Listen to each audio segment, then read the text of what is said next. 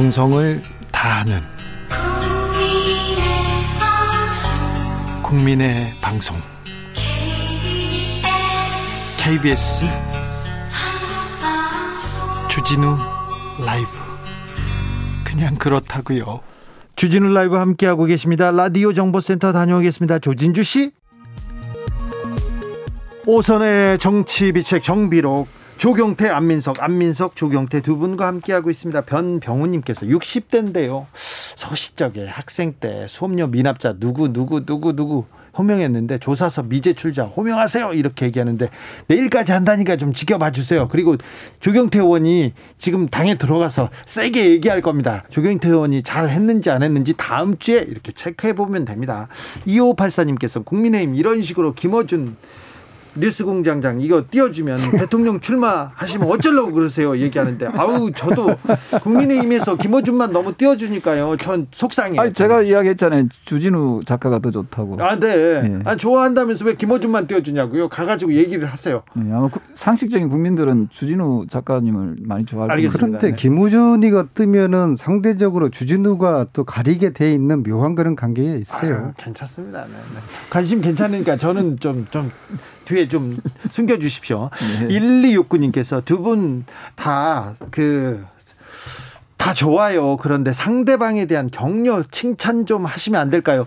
그런데요, 여러분께서는 지금 여야 의원들 중에 상대방을 가장 칭찬하고 존경하시는 두 분을 보고 계신 거예요. 이 정도면 굉장히 배려하고 지금 어, 품격을 가지고 얘기하시는 겁니다. 지금 이거는 맞습니다. 정치의 품격을 갖춘 토론입니다. 여기는 5867님께서 조경태 안민석 의원님 두 분의 정치 품격 존경합니다. 어, 그렇죠. 다만 한 가지 부탁드릴 게 있습니다.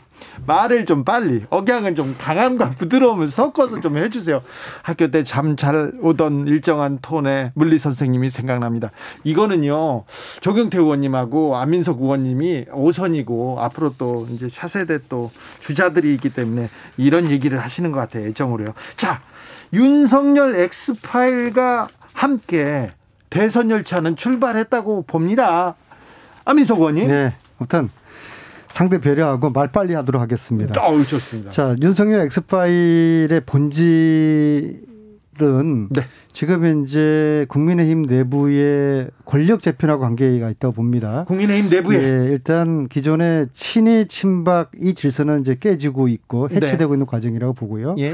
세 가지 지금 그룹으로 지금 나눠지고 있는 것 같아요. 예. 첫째는 어, 첫 번째, 두 번째는 윤석열 영입을 두고 소극적인 파와 적극적인 파가 있습니다. 예. 소극적인 파는 이준석 대표나 유승민이나 박형준이나 오세훈, 오세훈 요런 분들 네. 또 원희룡 요런 네. 분들이 굴론돌 이거 우리가 인정하지 못하지. 그러면서 윤석열에 대해서 소극적입니다. 반면에 현, 재 국민의힘을 잡고 있는 신주류라고 해야 되죠. 네. 반면에 에, 검사 출신들 중심으로 네. 김재원 최고라든지 김도비라든지 권영세 이분 이런 검사 출신들 중심으로 또 어, 영남 TK 중심으로 윤석열 영입에 적극적인 이런 분들이고요. 네.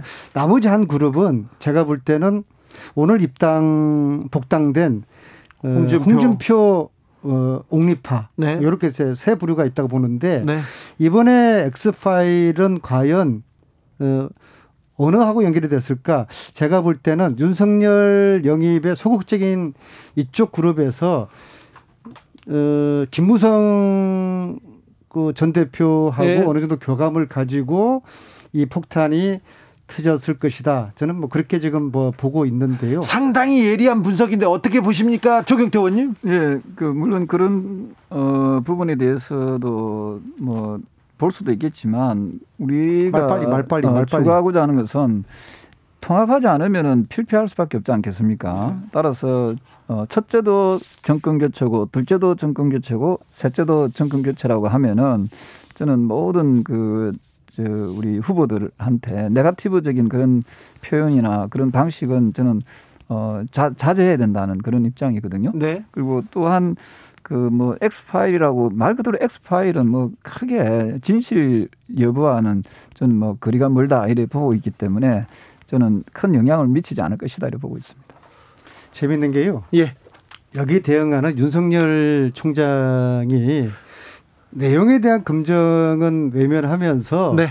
이거 저 사찰한 거 아니냐 네. 불법 네. 사찰이다. 그렇죠. 프레임을 예 바꾸려고 어, 엉뚱하게 그 유출자 색출해야 된다. 그렇게 예. 이제 바꿔버렸어요. 음. 제가 어제 저녁에 닭간증 경정 있지 않습니까? 네. 같이 식사를 했는데요. 네. 어쩌면 자기가 국정농단 문서 당했다고 어떻게 이렇게 흡사할까? 어, 프레임을 완전히 그렇죠. 바뀌는. 네. 당시 국정농단 문서 내용이 중요한 거였는데 박근혜 전 대통령이 뭐라고 그랬습니까? 찌라시 수준의 이런 거를 유출한 사람을 찾아서 엄벌해야 된다. 네. 그렇게 이야기하면서 프레임 바꾸지 않습니까? 그래서 윤석열 총장은 이 엑스파일을 피해갈 수가 있겠습니까?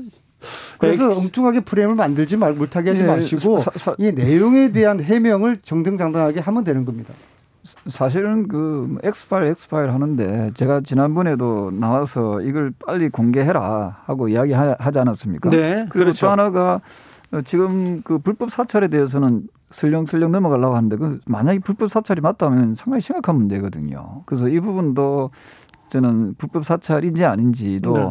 그, 그 사안 여부도 사실 여부도 저는 확인할 필요가 있다 이를 보고 있고요. 어, 거듭 얘기하지만 그 주변 인물에 대해서 나오는 여러 가지 설설설에 대해서는 저는 윤 총장, 윤 전 총장에 대해서 오히려 그, 저, 그 맵집, 맵집만 더 키워주는 꼴이고 그 지지율에는 큰 영향을 주지 않을 것이다 이렇게 보고 있는 거죠. 네, 이렇게 분석하는 분도 있습니다. 에, 묘하게 말이에요. 이 엑스파일 이야기가 수면으로 올라오는 순간 그 시점에 최재형 감사원장이 뜨고 있어요. 지금 최재형 감사원장 카드 급부상합니다. 이게 우연의 일치일까요? 네. 이것은 윤석열을 깔아앉히 주저앉히려고 하는 측에서 이 시기에 엑스파일을 꺼내 들면서 최재형을 띄우는 이게 사전에 의도된 각본에 의한 그런 가능성을 저는 높게 보고요. 어쨌거나 다 떠나서 저는 그런 생각을 합니다.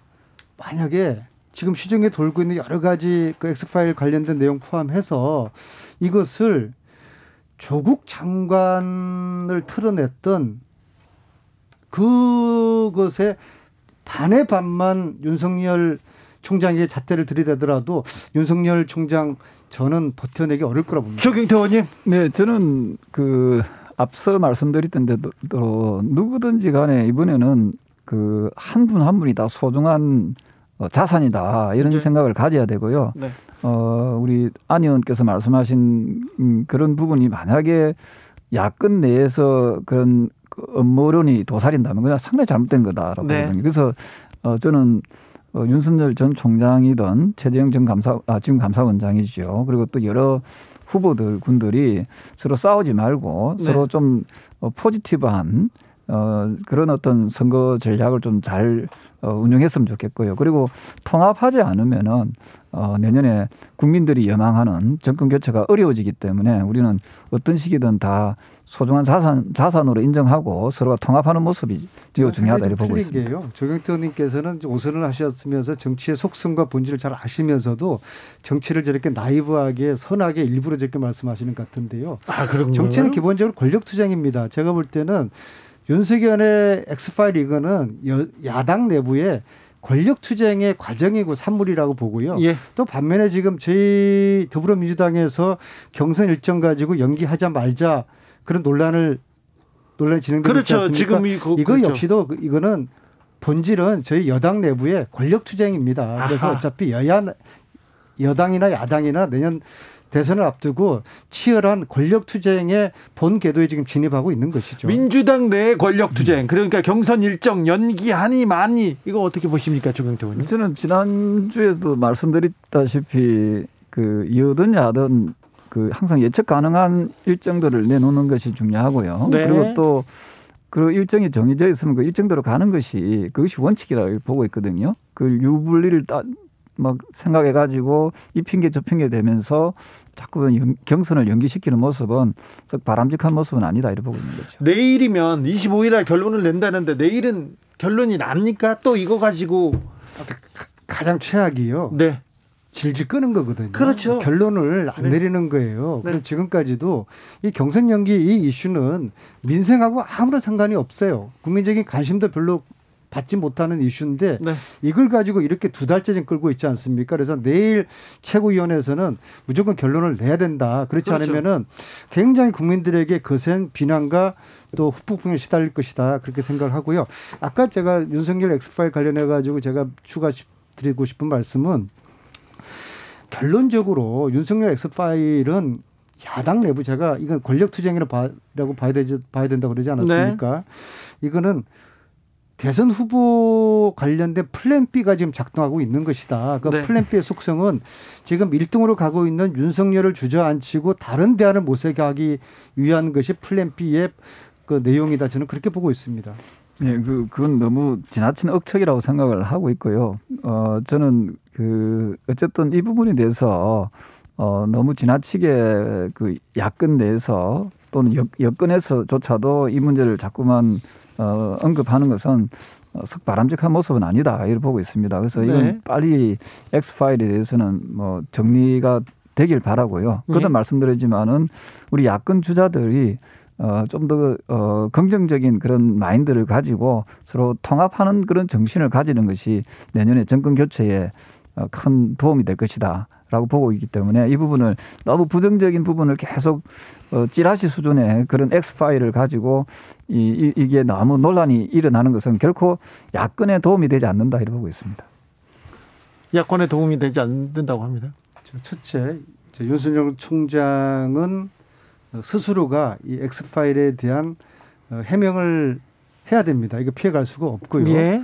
그 다음에 둘째로 어, 아까 말씀드렸듯이 조국 교수, 조국 그 장관의 반의 발만 틀면은 저는 버텨내기가 어려울 거라고 저는 보고 있어요. 근데 그렇게 하기 싫으면은 자꾸 따르게 회피하지 마시고 윤, 윤 총장 스스로가 이 문제에 대해서 정면으로 해명을 하면서 돌파를 해 나가야 될 것이고 새로운 변수가 생기지 않습니까? 홍준표 의원이 만만치 않은 분이에요.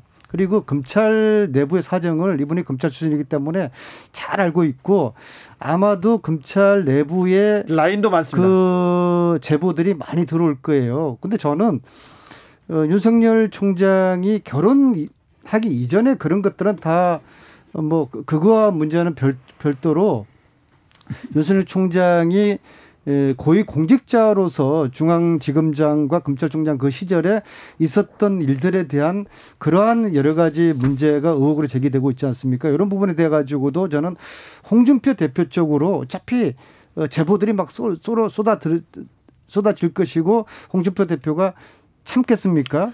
조경태원님 겁니다. 음, 뭐 만약에 그게 지나치게 네가티브적으로 한다면은 뭐 또 여러 가지 또 이 약 야당을 지지하거나 정권 교체를 희망하는 국민들의 또 드센 또 저항이 있을 겁니다. 네. 반발이 네. 있을 거고요. 예, 지금 말씀 주신 여러 가지 부분들을 저는 국민들께서 현명하게 평가하고 저는 판단할 것이다라고 보기 있기 때문에 어, 아직까지 뭐 뚜렷하게 밝혀진 것도 없고 또한 윤석열 전 총장 역시도 떳떳하게 밝혀 밝혀라라고 공개하라라고 또 발언하지 않았습니까? 예. 이런 부분에 대해서 어, 우리 국민들께 자꾸만 그 의혹 제기하는 수준의 그런 엑스파일은 어, 더 이상 어, 나타나지 않았으면 좋겠다 는 생각을 하고 있습니다. 0005님께서 청문회 때 의혹들 엑스파일이란 이름으로 노이즈 전략이면 이거 걷잡을 수 없는 1등 주자 됩니다. 1등 주자 만들어주는 거예요. 얘기하고요. 원순이님께서는 대통령 후보인데 설로 치부되면 설로 망합니다. 이런 음. 얘기합니다. 5867님이 이제야 흥미진진하고 빨려드네요. 오, 끝날 시간이 되는데 이제 빨려들면 어떡합니까?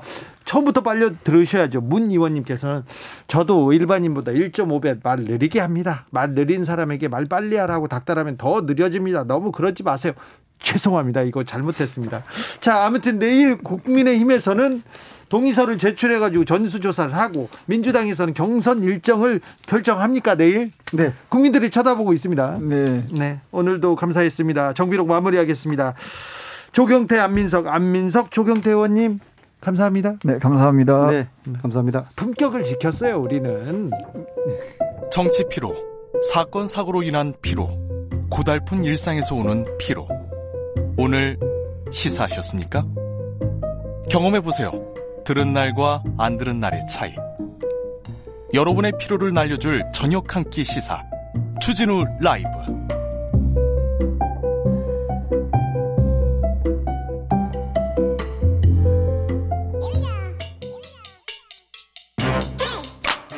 뉴스를 향한 진지한 고민. 기자들의 수다.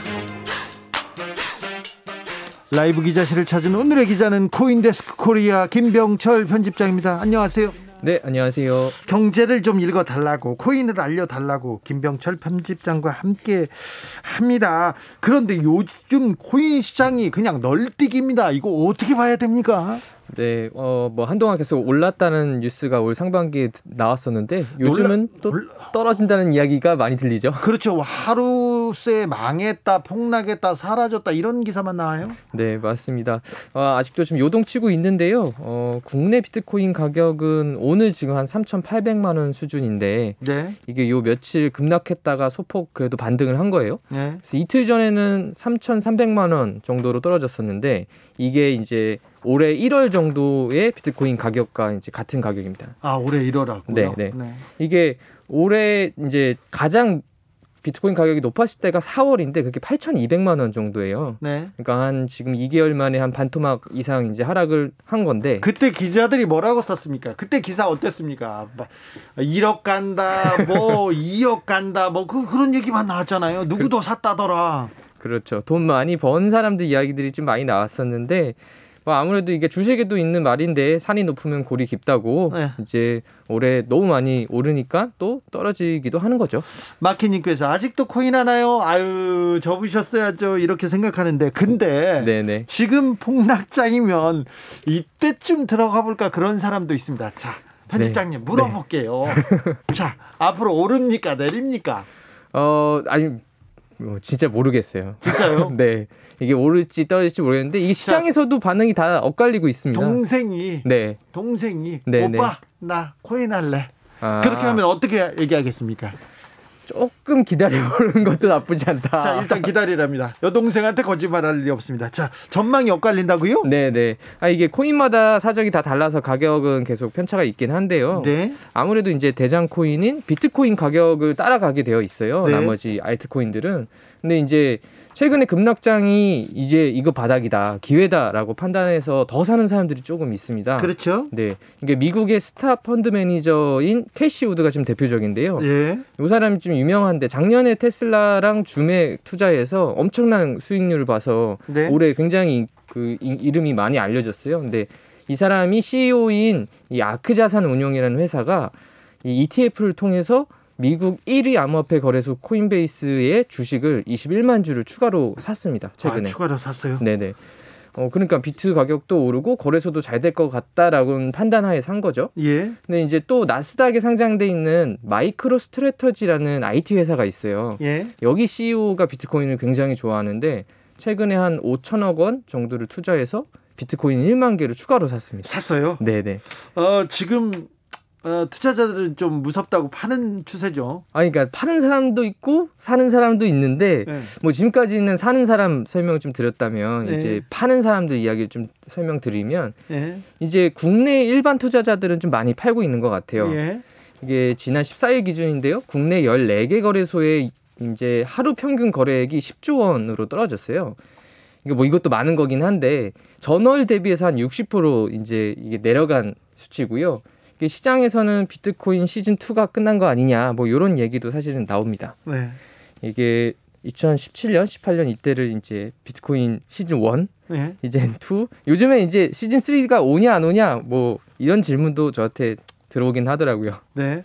근데 지금은 코인 시장이 좀 불안한 거 맞죠? 그렇죠. 계속 요동을 치고 있는 거니까요. 가격이 내려가는 이유는 뭡니까? 가격이 내려가는 이유는 좀 여러 가지가 있는데요. 사실은 주식 시장에서도 사후적인 평가가 많잖아요. 뭐 때문에 떨어졌을 것이다. 근데 이쪽 코인 시장은 더 그게 심합니다. 왜냐하면은 투자자들의 심리에 따라서 영향을 많이 받기 때문인데요. 몇 가지 그래도 좀 악재들이 좀 있었어요. 첫, 중국에서. 네네. 중국에서 규제가 많이 나왔죠. 예.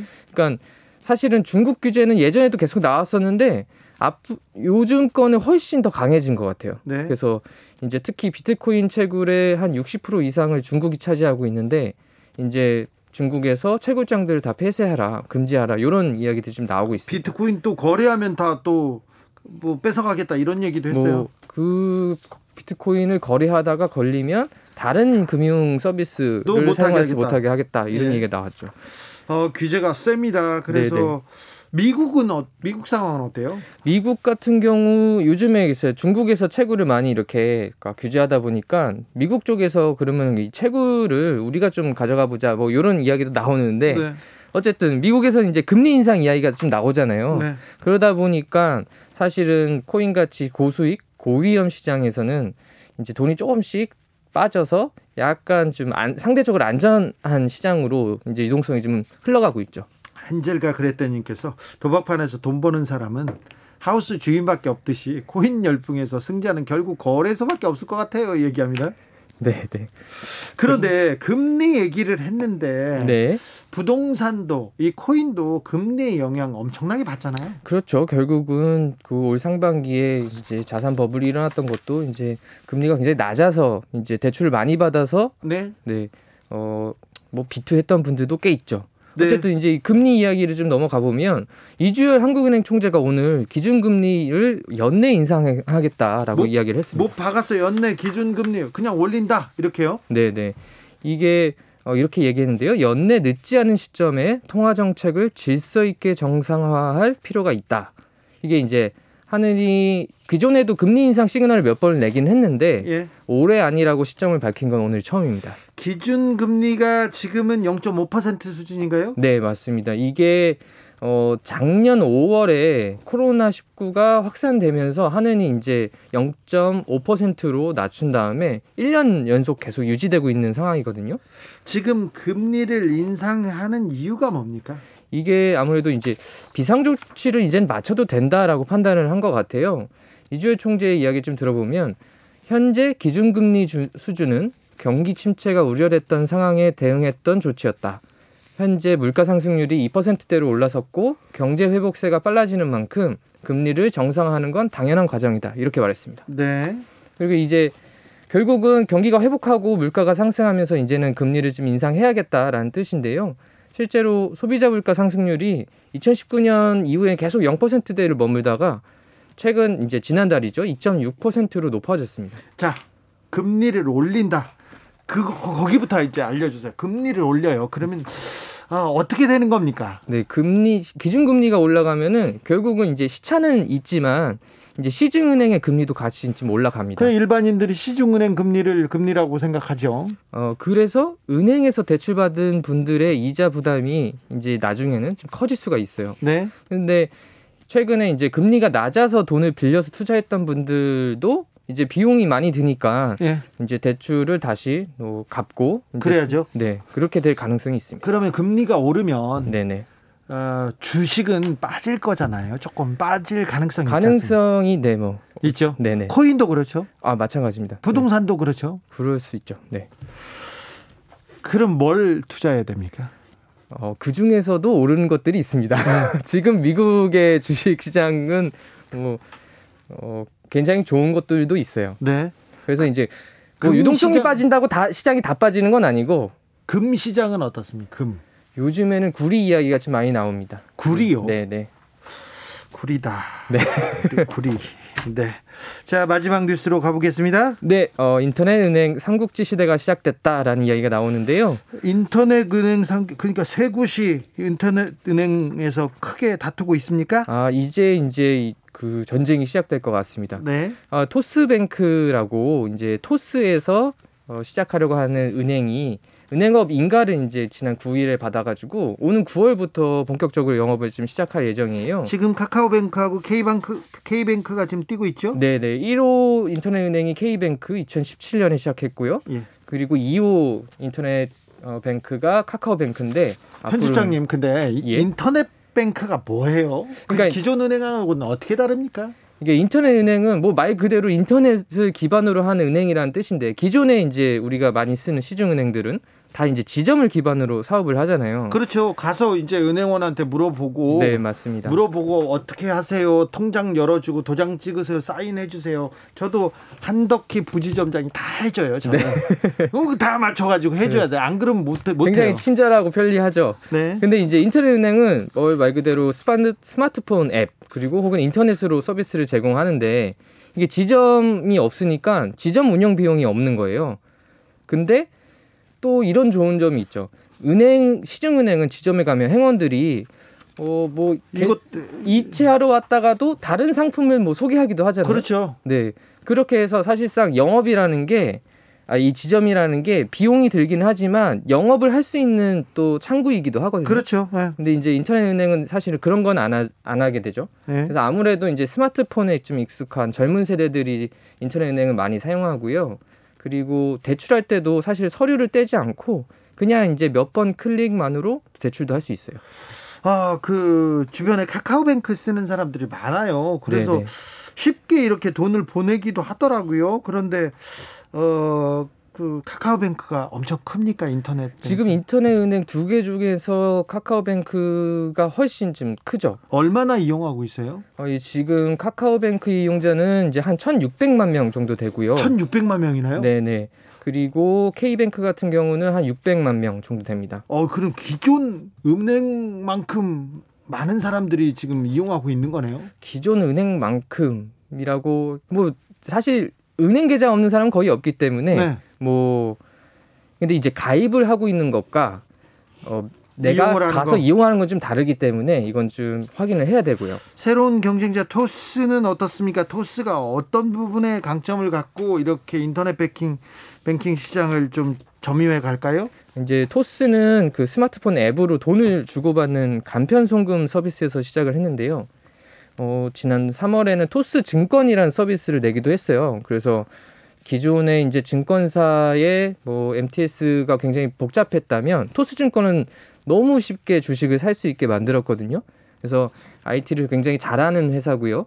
이게 올해 인터넷 은행을 만들면 기준 이미 지금 확보하고 있는 이용자가 2천만 명이에요. 네. 그러면 카카오뱅크 1,600만 명보다 더 많잖아요. 예. 그리고 지금 월 아까 말씀드린 것처럼 월에 1회 이상 토스를 켜서 서비스를 사용하는 사람이 1천만 명이에요. 아, 이 토스를 그렇게 많이 써요? 네. 이게 네. 뭐 하는 이게 이제 이체를 할 때 사용하는 건데 제가 뭐 은행 앱에 들어가지 않더라도 이체하기 굉장히 편리합니다. 이 토스가요? 네 네. 그리고 토스. 전화번호만 알면 제가 뭐 주주준 기자님한테 계좌 이체를 할 수 있는 거죠. 저한테 계좌 이체 해봤자 저는 못 찾아요 돈을 돈을 못 찾아요. 그럴 필요는 없습니다. 네. 그런데 토스를 많이 쓰고 있는 강점이 있군요. 네, 네. 뭐 일단은 굉장히 많은 사람들이 이미 사용하고 있어서 여기다가 지금 증권을 붙였는데 은행까지 붙이면 대출 서비스까지 붙이면 훨씬 더좀 어, 강력한 이제 인터넷 은행이 새로 나타날 거다 이렇게 예상이 되는 거죠. 앞으로 기존 은행이 있고요. 인터넷 은행으로 그러면 그 이렇게 주류의 시장이 옮겨갈 가능성이 있습니까? 어 상당히 이게 지금 젊은 세대들이 많이 사용하잖아요. 네. 그럼 이 젊은 세대들이 나이가 들면 계속 여기를 사용할 가능성이 높습니다. 그렇죠. 스마트폰으로 다 가능하다면 네. 굳이 창구를 찾지 않고 스마트폰으로 다 끝낼 수 있잖아요. 그렇죠. 자, 여기서 그러면 질문입니다. 네. 기존 은행이 있습니다. 국민은행, 신한은행, 또 우리은행도 있고요. 네. 여러 은행보다 인터넷 뱅킹, 인터넷 은행이 앞으로 더 발전 가능성이 높습니까? 어, 당연히 더 높죠. 왜냐하면 그럼... 더 작기 때문에 성장 가능성이 훨씬 더 높고 그리고 말 그대로 젊은 세대를 확보하고 있으면 그 젊은 세대가 나중에 기성 뭐 기성 세대가 될 거잖아요. 네. 그러면 그분들이 주류가 되었을 때 이 경제 그 시장에서 그럼 많은 사람들이 여기서 대출을 받고 여기서 돈을 보내고 여기를 이용하게 되겠죠. 그러면 투자를 하려면 네. 주식 투자를 하려면 네네. 네. 인터넷 뱅킹이 훨씬 더 뱅크를 지금 투자하는 게 훨씬 더 유망합니까? 지금 뭐 전에도 말씀드린 것 같은데 카카오와 네이버가 네. 네, 시총 3위, 4위를 네, 올라왔죠. 그래요? 네. 그런데 또 물어보겠습니다. 네. 그럼 카카오에 투자해야 됩니까? 네이버에 투자해야 됩니까? 여동생이 물어봅니다. 편집장한테. 아 모르겠습니다. 아니 편집장님의 네. 생각은 여동생이 없어서. 아 여, 여동생 아니 카카오 사야 돼. 네이버 사야 돼 이렇게 물어봤을 경우 그러면은 돈을 쪼개서 반반 사라 이렇게 아, 얘기하겠습니다. 8131님께서 플랫폼을 활용한 시장의 잠식은 카카오가 최강인 것 같습니다. 이런 의견을 주셨습니다. 지금까지 기자들의 수다 김병철 편집장이었습니다. 네, 감사합니다. 교통정보센터 다녀올게요. 정현정 씨.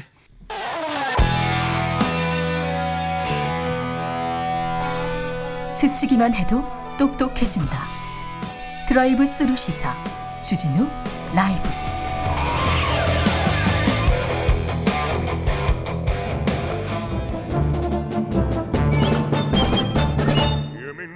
여기도 뉴스 저기도 뉴스 빡빡한 시사 뉴스 속에서 가슴이 답답할 때 뇌에 휴식을 드리는 시간입니다. 오늘도 맛있는 책을 만나보겠습니다. 책의 맛. 김갑수 평론가 어서 오세요. 안녕하세요. 정선태 교수님 어서 오세요. 네 안녕하세요. 네 한 주 어떻게 보내셨는지요 네 저는 드디어 종강을 하고 예. 성적도 끝나고 네. 이제 방학에 접어들었습니다. 김갑수 평론가님께서는요? 저야 뭐 everyday 강아지. everyday 강아지. 강아지 얘기 좀 하지 말래. 주위에서. 왜요? 맨날 강아지 얘기만 하세요? 아, 일상이 개와 거의 이루어지니까 네. 억제를 해도 강아지와 이루어진 일을 얘기하게 되는 거라. 그래도 뭐, 뭐 일상이 개 같지는 않잖아, 않잖아요. 일상이 네. 개 같아요. 아, 멀다. 들어가기 전에 저희가 공정이라는 얘기를 많이 했습니다. 책임 마사에서도 공정이라는 착각에 대해서 많이 얘기를 나눴는데 이 질문 많이 옵니다. 이준석 대표의 특혜 논란 어떻게 봐야 되는지 박성민 청년 비서관, 1급 비서관 임명에 대해서 어떻게 봐야 되는지 이런 얘기가 나오는데 이 부분 어떻게 보시는지요? 이준석의 공정. 김갑수 평론가. 그 무거운 얘기를 지금 짧게 얘기하라는 거죠. 네. 짧게 하시죠. 일단은 그 제가 공정에 대한 생각이 좀 있어서 다른 공간 뭐 유튜브죠. 좀 네. 얘기를 했는데 그 한국의 현재 치유돼야 할 병의 하나로 공정병이라는 얘기를 합니다. 네. 이 공정 공정 거리는 게 누군가를 끌어내리기 위한 도구로 활용되고 있는 그 측면 어느 입장이 됐건 마찬가지예요. 예. 그래서 그 공정이라는 것의 본래 의미는 매우 좋은 뜻이나 우리 사회에서 이게 활용되는 방식에 대해서 아 대단히 이게 좀 유감이다 이런 생각을 좀 합니다. 정선태 교수님 어, 관점에 따라 많이 다르긴 할 텐데요. 에, 이 시간에도 마이클 샌델의 공정이라는 착각 네. 책도 읽었고요. 또 지난 주에는 우리 토드 로즈의 평균의 종말도 읽었는데 평균의 종말, 에버리지가 문제라고. 네, 그야말로 그 자신의 입장에서는 어떤 것도 공정해 보일 수 있죠. 근데 그야말로 객관적인 공정이라는 게 공정성이라는 게 담보될 수 있을 것인가 생각하게 되는데 그러려면은 좀 일관된 관점으로 봐야 할 필요가 있는데 예, 그렇지 못한 게 좀 아쉽습니다. 그리고 우리 말씀하신 그 이준석 대표, 저는 뉴스를 안 봐서는 모르겠는데, 그리고 박성민 젊은 대학생이라고 들었는데, 어, 그런 두고 공정 얘기가 많이 나오는 것 같은데, 예, 제 생각에는 그 일차원적인 의미에서 공정성 문제도 문제지만 구조적인 불공정, 이 문제에 관심을 갖는 게 더 생산적이지 않을까 그런 생각을 하는 편입니다. 네. 지난번에 소개한 평균의 종말 잘 읽었다는 사람 많습니다. 저도 아주 잘 읽었습니다. 이번 주의 책은 제레나 폴리스 조 선수의 소설집입니다. 김갑수 평론가께서 이 책을 픽한 이유는 뭔가? 음, 그 용어를 조심해야 되는데 네. 그 우리 일상을 지배하는 게 네. 가장 흔하게 이제 텔레비전 많이 보게 되고 포털에서 뉴스 보고 유튜브 보고 넷플릭스 영화 보고 뭐 사람 만나고 일하고 근데 삶의 시간 삶의 공간 내에서 정말 가끔은 고급진 게 필요합니다. 네. 고급지다는 의미가 뭐 비싼 거 화려한 이런 의미 아니에요. 예. 그러니까 일상의 섬세한 결을 포착해서 그 일상의 결 내에 어긋남을 아주 섬세한 눈으로 바라보면서 그런 글을 쓴 작가의 체험을 나의 체험으로 환원하는 그 과정. 그러니까 소위 좋은 문학 작품이 바로 그런 역할을 하는데 정말 우리한테 소설 문학이 멀어졌거든요. 그래서 뭐 말하기도 민망하고 저도 안 읽어요. 근데 가끔 좋은 작품 대하면 야, 이거는 정말 무지무지하게 그, 이, 반가워, 유명한 어. 이 무엇보다 이렇게 비밀 결사처럼 너랑 나랑 요 얘기를 같이 공유하고 싶다 그런 마음이 들 때가 있어요. 음. 근데 조선수 씨의 소설집이 바로 그 아주 고급진 문학 작품 우리가 읽을 때 내 자신이 이렇게 좀 고양되고 어, 좀 높은 수준의 정신 세계에 도달해서 아주 평범한 일상 세계를 한 번쯤 다시 반추해보는 그런 느낌. 그래서 가끔 제가 얘기하거든요. 아주 가끔인데 나 영업 사원 하고 싶어 할 때가 있는데 이 조선수의 제레나폴리스라는 이름의 이 소설집도 정말 그 많은 사람들이 좀 공유를 했으면 좋겠다 그런 생각을 합니다. 음.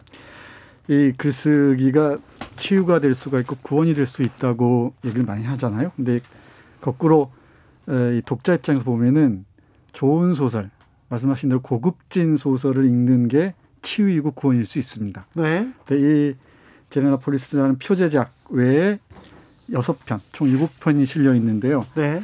이 한마디로 말씀드리면 군더더기가 없습니다. 그리고 제가 어, 읽은 어, 바에 따르면 이 풀, 이 풀이라는 게 영어 P U L L인데 네. 당기다라는 pull인데 이게 네.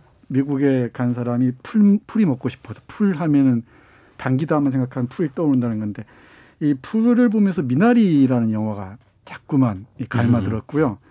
여기서 고사리 저 그다음 엉겅퀴. 네, 네. 네. 그리고 제레나 폴리스는 다른 영화가 또 떠오르죠. 네, 이거 이거 스카이캐슬 같은 건데 네. 뭐 예, 아니 그 주상 복합 공간 이름인 것 같아요. 아니 이 조선수 씨 작가 되게 억울하겠어. 네. 쓰여진 시점을 보면 기생충보다 훨씬 전에 쓴 거거든요. 근데 이 영화를 보고 다 기생충 생각하거든요. 기생충 스토리야. 이게 2016년에 네. 아니 그리고 작가가 집필할 때는 그보다 훨씬 전일 거 아니에요. 네, 네. 그리고 2010년에 데뷔했으니까. 뭐 하나하나 다 말씀드리긴 어렵습니다만 마저럼 이 마저럼 허브의 일종이라는 데 처음 들어봤습니다만 네. 냄새에 관한 감각인데 이 풀이라는 소설하고 좀 마저럼이 제일 좋았어요. 뭐 음. 종이호랑이 좋지만은 나는 종이호랑이였어. 네. 아무것도 아닌 이야기야. 음. 나 그런 게 좋더라. 근데 이게 하나 하나가 예사롭지가 않습니다. 네. 문장이나 문체가 군더더기 없고요. 단편 소설인데 네. 그냥 휙휙 넘어갑니다. 네, 휙휙 넘어가면서도 그 여백이 깊고 없습니다. 아니 근데 자칫 제가 소개 첫 마리에 고급 얘기를 붙이니까 무슨 어려운 소설인가 이렇게 생각하기 쉬운데 그런 건 전혀 아니고 그렇죠. 간결합니다. 간결해. 네, 무엇보다 그 이 사람의 상념의 세계 속으로 이제 파고드는 작품들 중에는 네. 지금 말한 대로 정말 간결하고 그리고 우리도 같이 느낄 수 있는 것들인데 어, 여기서 그 평론가가 이 조선수의 소설을 이렇게 표현했는데 내가 마음에 탁 와닿았어요. 모호한 긴장의 세계. 음. 네. 이 모호한 긴장 우리 느낄 수 있죠. 네. 아무 일도 벌어지지 않았어. 네. 그런데 정체를 알 수 없는 어긋남, 뒤틀림 같은 게 우리 생에는 존재하거든요. 네. 물론 무디게 그거 다 잊어버리고 살 수도 있지. 네. 이 정은경, 정은경 씨인가 이 뒤에 해설을 쓴 네. 평론가가 상당히 좋은 글을 썼던데 뭐냐면 이 조선수의 작품 세계는 일종의 풍경화나 고여 있는 정물 같은 거라는 거예요. 근데 작품 속에 몇, 몇, 몇 줄을 읽기 시작하지 그러면 태엽 인형처럼 애들이 가끔 따따따따따따 활동을 시작해. 그리고 쑥 빨려가죠. 어, 근데 그게 어 그런 거죠. 어, 어긋난 모호한 긴장의 세계 속에서 나의 일상을 마구마구 마구 확인해 보는 음. 그런 이제 시간. 그 속에 거죠. 있는 틀린 그림들 찾는 게 또이 음. 소설 읽는 재미이기도 할 겁니다. 이 소설 제레나 폴리스부터 먼저 들어가 보자고요. 네. 여기도 이게 슬쩍 슬쩍 가만히 있다가 쏙 빨려 들어갑니다. 네.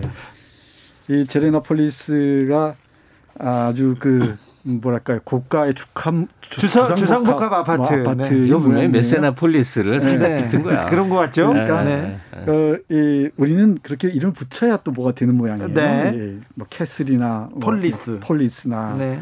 뭐나 그렇게 되는 모양인데 여기에 그 메이라는 한 전문 대학을 나온 젊은 여성이 있습니다. 네. 그리고 이 젊은 여성이 두 친구를 초대를 해요. 생일이라고 현주하고 다른 사람이 누군가요? 이분은 가사 도움이에요. 네, 근데 이 사람이 가사 도움이에요. 네. 가사 도움인데 현주하고 이름 비슷한데 민주인가? 네, 민, 지이 민지. 민지. 이 아. 주인처럼 그, 그 집에서 행사하는 거예요. 딱 행세하는 겁니다. 네. 그, 뭐 와인도 먹고 뭐또 먹고 근데 그 안에 불길한 그림자 하나 있죠. 고양이. 그렇죠. 기생충에서 네. 기생충에서 주인이 여행 갔을 때 여행 그렇죠. 갔을 때 그 집에 모든 가족들이 와서 파티를 음. 벌이던가 하고 거의 비슷합니다. 거의 비슷합니다. 그래서 어이구 어쩌지 어쩌지 하면서 빨려 들어갑니다. 네. 네. 근데 차이는 뭐냐면 기생충에서의 송강호 가족들은 주인 가족과 지적이나 문화적인 것이 완전히 격차가 어마어마하게 벌어지는 사람들의 행태로 드러나요. 네.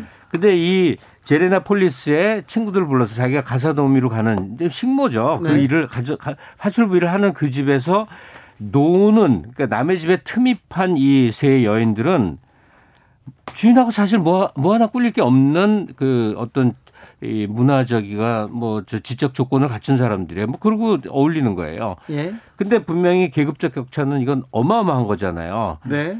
그 속에서 남의 집에서 그러니까 호화로운 집이죠. 남의 옷을 입어보고 남의 식기로 파티를 즐기는데 그것이 주는 그 서글픔과 이물감들. 그렇죠. 근데 거기에 감성적 표현은 단한 구절도 없더라고요. 네, 네. 이 작가가 어떻게 느낀다는 그 감정의 표현이 한 줄도 없어요. 그냥 드라이하게 상황이 이어진다고. 그게 참 어려운데. 작가의 능력이죠. 네, 정말 어려운 일인데 네.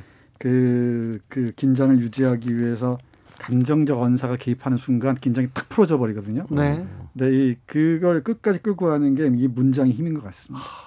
문장이 짧고요. 간결해요. 네, 간결합니다. 네, 그리고 여기에 37층이죠. 네. 37층 7호에 에서 가사 도우미 역할을 하고 있는 메이의 경우 보면은 다른 일을 할 수 있음에도 불구하고 자신이 하는 일이라는 게 결국 고양이 돌보는 일이라는 네. 거죠.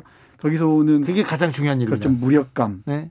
그러니까 그 화려한 곳에서 이 주인집 옷, 옷도 입어보고 와인도 마시고 뭐 하지만은 또 집이 있잖아. 이모가 기다리는 집은 너무나 이 허름한 허름하다는 얘기죠. 근데 예, 앞으로 뭐가 가장 큰 문제가 될지는 뭐 미래학자들에 따라 다르긴 합니다만 이 빈부격차야말로 이 사람들을 이런 방향에 끌고 가지 않을까 싶습니다. 또 그러면서도 메이에 대한 비판은 놓치지 않는 것 같아요. 다른 일을 할 수 있음에도 불구하고 이 POS를 찍어내는 일보다 이게 낫다는 거죠. 이를테면은 그러니까 매장에서 이, 이 가격 그 태그 찍는 것보다 낫다는 식으로 와 있는 자신에 대한 뭐 절망이랄까 네. 그런 것도 예, 네, 아니 근데 읽을 수 있습니다. 그 이게 단편 소설집이잖아요. 네. 그러니까 장편 문학이 하지 하기 힘든 것들이 단편에서 가능해지는데 지금 우리가 소개하는 이 작품 이 제레나 폴리스 안에 어, 스토리는 지금 얘기한 우리 흐름대로 있어요.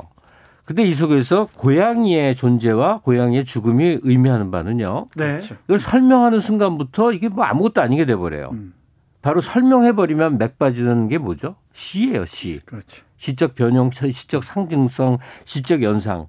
그러니까 어 메이라는 여주인공이 제레나폴리스의 3,700m의 가사도 일을 하고 있고 네. 거기 가서 노는데 고양이 얘기가 계속 이렇게 중간중간 나와요. 계속 끼어, 끼어, 끼어듭니다. 막판에는 이제 어떤 어떤 뭐, 뭐 미리 얘기 죽어. 네. 5분에 들어가서 5분에 들어가서 죽어버리죠. 근데 이거는 그 시에서 연상시키는 그 상징성과 거의 같아요. 그렇죠. 뭐 설명해서는 안 되는 거고 네. 두 가정의 두 존재의 격차 속에 고양이가 응시하는 그 시선을 고양이에게 쳐다보여지고 음. 예, 이 주인공 메이도 그 고양이를 쳐다보면서 일과가 이루어지는데 거기서 굉장히 많은 그 연상을 끌어낼 수가 있는 거죠. 그 역할을 하는 거죠, 그렇죠. 고양이가. 이제 이건 독자들의 몫으로 남겨둬야겠습니다. 음. 네. 그렇죠. 네. 양재근님께서 삶을 사유하고 인생을 관조할 수 있는 그런 책들이 많이 나오고 널리 읽혀졌으면 좋겠습니다. 유명한 작가의 글이 아니더라도요. 그래서 이 책을 또 가져왔습니다. 자, 이 책 말고 어, 다른 작품 아니 네. 이 책이 아니야. 이 책에서 다른 제레나 네, 폴리스 말고 다른 소설도 좀 읽어보죠. 제가 할까요? 네. 저는 풀입니다. 풀. 풀. 아, 그거 좋아하시는구나. 네, 사형수 얘기. 네, 첫 번째 네. 작품인데 이 샘이라는 이름의 이 사형수가 있습니다. 사형수입니다. 네, 이 미국의 콜로라도인가요? 어디 제트 감옥에 아니야, 있는 교도소에 있습니다. 어, 네, 이 아, 미국 교도소에서 아, 어, 지금 죽음을 앞둔 네. 아시안 사형수를 보, 그렇죠. 얘기하는 겁니다. 이 사형수에게는 이 감옥의 관습에 따르면은 네.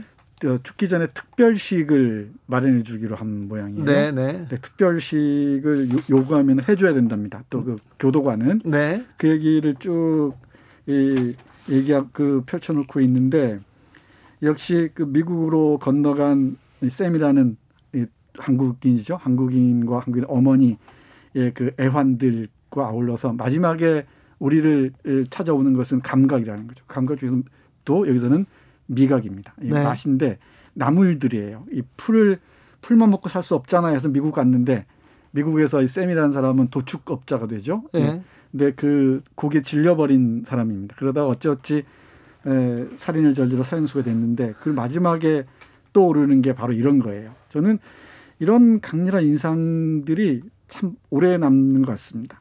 마지막 뭘 먹고 싶은가 떠올립니다. 금방 지은 흰밥 위에 날달걀을 깨놓고 참기름 한 숟가락과 간장을 넣어 비벼 먹는 것. 언젠가 동네 결혼식장에서 먹었던 약밥. 누렁소랑 같이 먹었던 풀. 쑥은 생각이 나는데 다른 것은 생각이 안 나. 고들빼기, 고사리 같은 걸 고른다면 여기서 해줄 수가 있을까? 이, 이, 이 입에 고이는 침과 함께 우리 쌤의 그, 그 기억이 어, 어디로 향하고 있는지 알 수 있는 부분입니다. 그러니까 지금 정 선생이 얘기한 거에 바로 이제 제가 보태겠는데 이게 소위 이제 작가의 시선이라는 겁니다. 예. 왜냐하면 일반적인 그냥 다큐멘터리 이걸 쳐다보면 일단 이민자의 끔찍한 살인이 있고 사형 처형일을 하루인가 이틀인가 그렇죠. 하루 앞둔 상황이니까 굉장히 그 드라마틱하게 우리가 상상할 수 있는 게 있지 음. 않습니까? 예? 살인, 죽음 뭐 이런 것들. 근데 스토리에 그거는 있는데 그거로 인한 긴장은 완전히 빠, 빠져 있어요. 그냥 네. 그렇다는 것 뿐이야. 예. 그냥 그런 거고 내일 친구랑 영화 보기로 했어 정도의 얘기고 이 속에서 쌤이 먹고 싶은 음식이야. 네. 그리고 그 음식이 어 이민자이기 때문에 이 친구가 열아홉 살 때 이제 미국으로 왔다는 건데 그 전에 아, 아홉 살인가? 아홉 살. 아, 뭐 왔다 갔다 하네. 음. 어릴 때 할머니가 해주던 뭐 이렇게 그렇죠. 그 우리 전통 음식들 이게 계속 이제 떠오르는데 교도관들은 또 무슨 미신이 있대요. 음. 마지막 식사를 40분 내에 준비해야 되지만 엄청나게 정성스럽게 해주지 않으면 큰 화를 당한대. 네. 그러니까 이 빌은 듣도 보도 못한 고사리나물이냐 엉겅퀴 뭐 무침인 이걸 어떻게 해. 그걸 또 고군분투하면서 장만을 해요. 음. 전혀 둘은 소통도 없어 별개야. 네. 죽음을 앞둔 쌤이 먹고 싶어 했던 고향의 음식들, 우리가 잘 아는 한국 전통 이 밥 반찬들, 그 다음에 그거를 아주 애써서 준비하는 비례 이야기. 그리고 이제, 네. 예, 그, 그러면서, 그러면서 얘기는 그냥 흘러가다 끝나는데, 그 이게 뭐냔 말이야. 음. 어? 사형, 뭐 살인, 뭐 이런, 이런 거에서. 근데 작가만이 이런 시선으로 쳐다봅니다. 사물들을. 그렇죠. 네. 저는 조선 소설의 전체 해석을 봤는데 이야기 주제는 흐름이 있다면 흐름 속에 그냥 이 그 뭐지 그 이렇게 아무것도 아닌 게 슬쩍슬쩍 나오는 존재들이 있어요. 가령 뭐 손톱 혹시 읽으셨어요? 이제 북유럽 여행하는 얘기. 음. 거기에 등장하는 아주 그 부수적인 존재들 K라고 하거나 여행 그 선생님 팀이거나 그런 존재들이 묘사될 때 그 우리가 세상을 보는 눈에 그 소홀하게 놓친 영역들이 막 보이는 것 같거든요. 예. 네. 그러니까 이, 이 소설은 이를테면 뭐 사형수와 교도관의 휴먼 다큐 이런 전혀 그런 게 아니야. 예, 예. 네. 그러면 네. 김미숙님께서 마지막 식사가 넘어가긴 할까요? 아무리 맛있는 음식이라도 울컥하네요. 근데 이 울컥하는 게 아니에요. 아니야. 어, 아예 다르게 봅니다. 어, 다른 종, 눈으로 갖고 있어요. 종이 호랑이도 그렇죠. 네. 자, 종이 호랑이 얘기 좀 더 해주세요. 고, 아, 이, 고등학교만 나온 어떤 녀석이 네. 이런저런 사연 때문에 출판사에 취직을 했어. 네. 그래서 매일 그 응모작들, 네. 응모되지 못한 작품을 손으로 찢어가면서 아, 응모한 작품 중에 낙선작들, 낙선작들, 그러니까 선택되지 못한 작품들을 음. 예, 출판 편집장의 구박을 받아가면서 매일매일 일과를 보내는 너무 소소한 얘기가 흘러가는데 네. 그 소소한 얘기 자체가 얼마나 나에게 인생론적인 느낌을 주던가 그 생각을 해요. 네. 왜냐하면 그 출판사에 다른 동료들이 있고 음. 편집장이 있고 그다음에 이, 이 주인공 이 친구가 살아온 삶의 내력이 살짝 살짝 비춰지고 뭐 네. 이러는 거예요. 거기에는 어 존대받는 삶의 영역과 비천한 존재 탄식과 뭐 이런 큰 얘기를 붙일 수 있는 것들이 다 숨어 있어. 네. 근데 표현은 그렇게 돼 있잖아요. 아주 소소한 걸로 계속 흘러갑니다.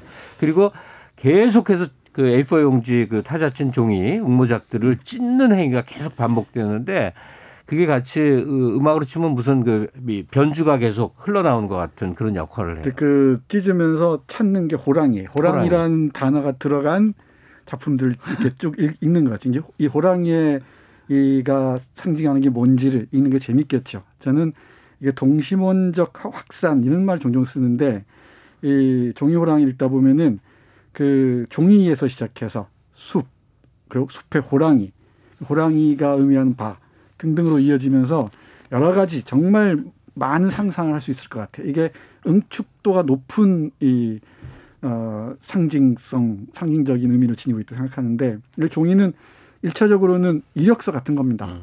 이제 그걸로 다 평가하잖아요. 이를테면은 어, 본적과 주민등록증과 학위 증명서 친구들은 대학에 입학하고자 하는 취직을 하고자 늘 시험을 치러 바빴다.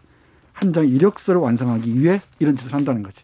근데 여기서 우리 여기 편집자 김 김이죠. 이 김이라는 음. 고졸 출신의 편집자는 그 온갖 그 지청구를 들어가면서 이 종이 이 낙선작이죠. 그것도 떨어진 작품들입니다. 네. 이것도 상징성이 만만치가 않죠.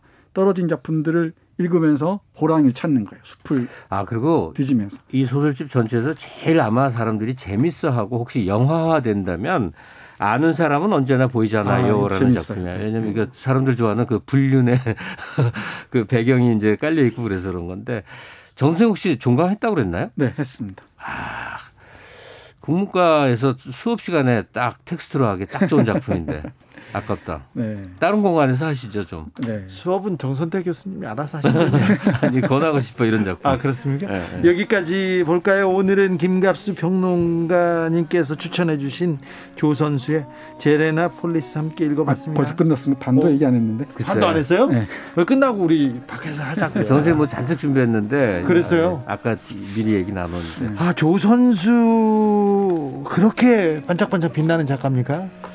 그러니까 이분이 연세가 좀 있는 작가인데 예.